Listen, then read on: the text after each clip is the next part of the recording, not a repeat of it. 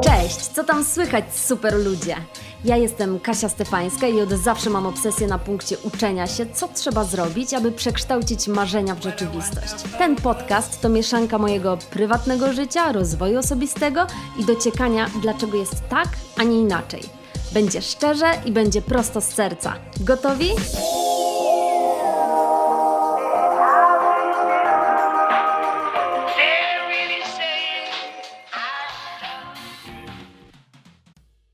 Też tak macie, że przepraszanie jest dla Was bardzo trudne?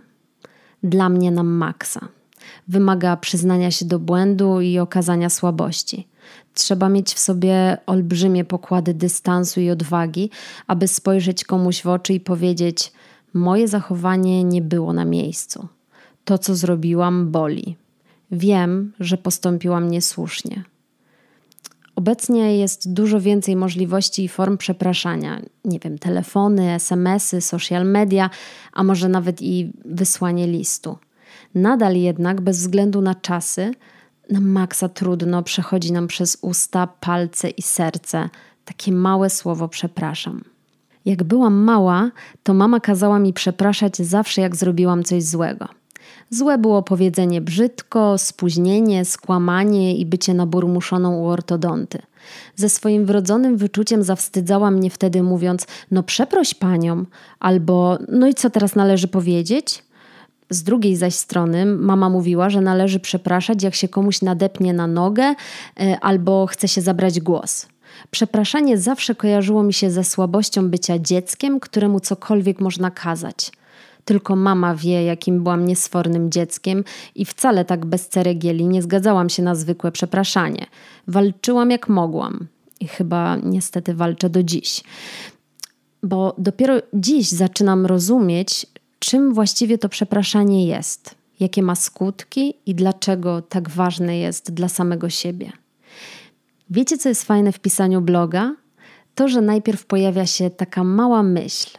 Ona kiełkuje, dojrzewa, krąży po całym ciele, wreszcie zaczyna ci się śnić.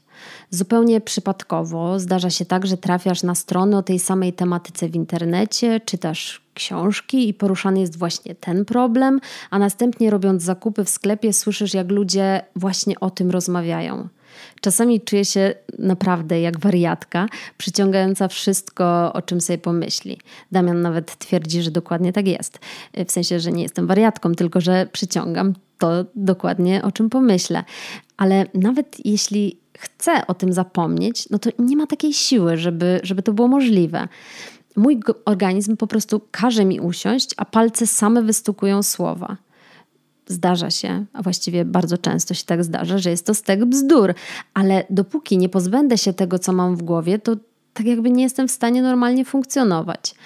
I z tym przepraszaniem było dokładnie tak samo. Ci, którzy mnie znają, wiedzą, że jestem cholernie wrażliwa i empatyczna. Bardzo, naprawdę bardzo przejmuję się tym, co czują i myślą inni, a pod taką twardą skorupą silnej, mocnej, twardej kobiety kryje się maleńka dziewczynka, która tak naprawdę po prostu chce dobrze. Ludzie, którzy poznali mnie lepiej, wiedzą, że mam też bardzo ciężki charakter. Jestem typowym, upartym bykiem, który zawsze musi postawić na swoim i wszystko wie najlepiej. Nikt nie wie, że niezwykle trudno przychodzi mi przeanalizować moje zachowanie, słowa i ruchy, ale naprawdę zawsze to robię. Nie umiem przejść do porządku dziennego, kiedy mam jakieś wyrzuty sumienia, a mam ich bardzo dużo i bardzo często. To jest bardzo męczące, ale po prostu tak jest. Jeszcze trudniej niż przeprosić przychodzi mi wybaczyć samej sobie. Dlatego chciałam przed sobą i wszystkimi zebranymi przyznać się do tego i powiedzieć dość. Chcę coś zmienić. Z definicji przepraszanie wiąże się z wyrażaniem żalu za wyrządzoną przez siebie krzywdę. Kojarzone jest z niezręcznością i wstydem. Przeczytałam niedawno, że przepraszanie to wybieranie pomiędzy pozostaniem w zgodzie ze sobą, a pozostaniem w zgodzie z drugą osobą. I uważam, że to największa bzdura, jaką w życiu czytałam. Zarówno w przepraszaniu, jak i w wybaczaniu nie tak łatwo o prosty wybór albo, albo. Można przecież pozostać w zgodzie z drugą osobą, jednocześnie pozostając w zgodzie ze sobą. W tym samym artykule, który przepraszanie traktuje na maksa surowo, przeczytałam, że przepraszanie ma datę ważności. A kiedy minie, a ta data ważności to między 1 a 5 lat, i, i kiedy ona minie, jak wspomina autor, relacja jest już absolutnie nie do odbudowania tak bardzo się z tym nie zgadzam, że zrobiłam kilkugodzinny research, szukając badań i jakiegokolwiek potwierdzenia na słowa terapeuty Tomasza Srebrnickiego, który wypowiada się, cytuję: Oczywiście możemy się spotkać i przeprosić za pięć lat, ale nie będzie już powrotu do relacji. I nic. To zdanie jednego człowieka, nie mające nic wspólnego z rzeczywistością. Nie znalazłam żadnych badań, nie znalazłam żadnych statystyk, nie, nie, nie, nie ma potwierdzenia tego, co mówi. A ja osobiście miałam co najmniej kilka sytuacji, a jedną naprawdę dużą, kiedy po trzech latach żalu przeprosiłam się ze swoją przyjaciółką i relacja wróciła błyskawicznie. Może nawet, nawet odważę się powiedzieć, że jest ona mocniejsza niż wcześniej. Myślę, że przepraszanie, podobnie jak wybaczanie, to temat bardzo niezbadany, w którym dużo zależy od relacji, empatii i zrozumienia. Nie da się mówić o jednoznacznych schematach, bo przecież każda sytuacja jest inna i każda filtrowana jest przez doświadczenie obu stron. Dodatkowo o trudności przepraszania świadczy fakt, że niezręcznie jest przepraszać również w pracy, w której rzadziej dochodzi do długotrwałych relacji. Jakiś czas temu miałam sytuację, że popadłam w duży, naprawdę duży jak na moje możliwości, konflikt w pracy. Pracuję obecnie jako wydawca serialu, a moja praca polega na ścisłej współpracy ze scenarzystami. Szefem scenarzystów jest head autor. Przy serialu, który produkuję, jest to Dominika.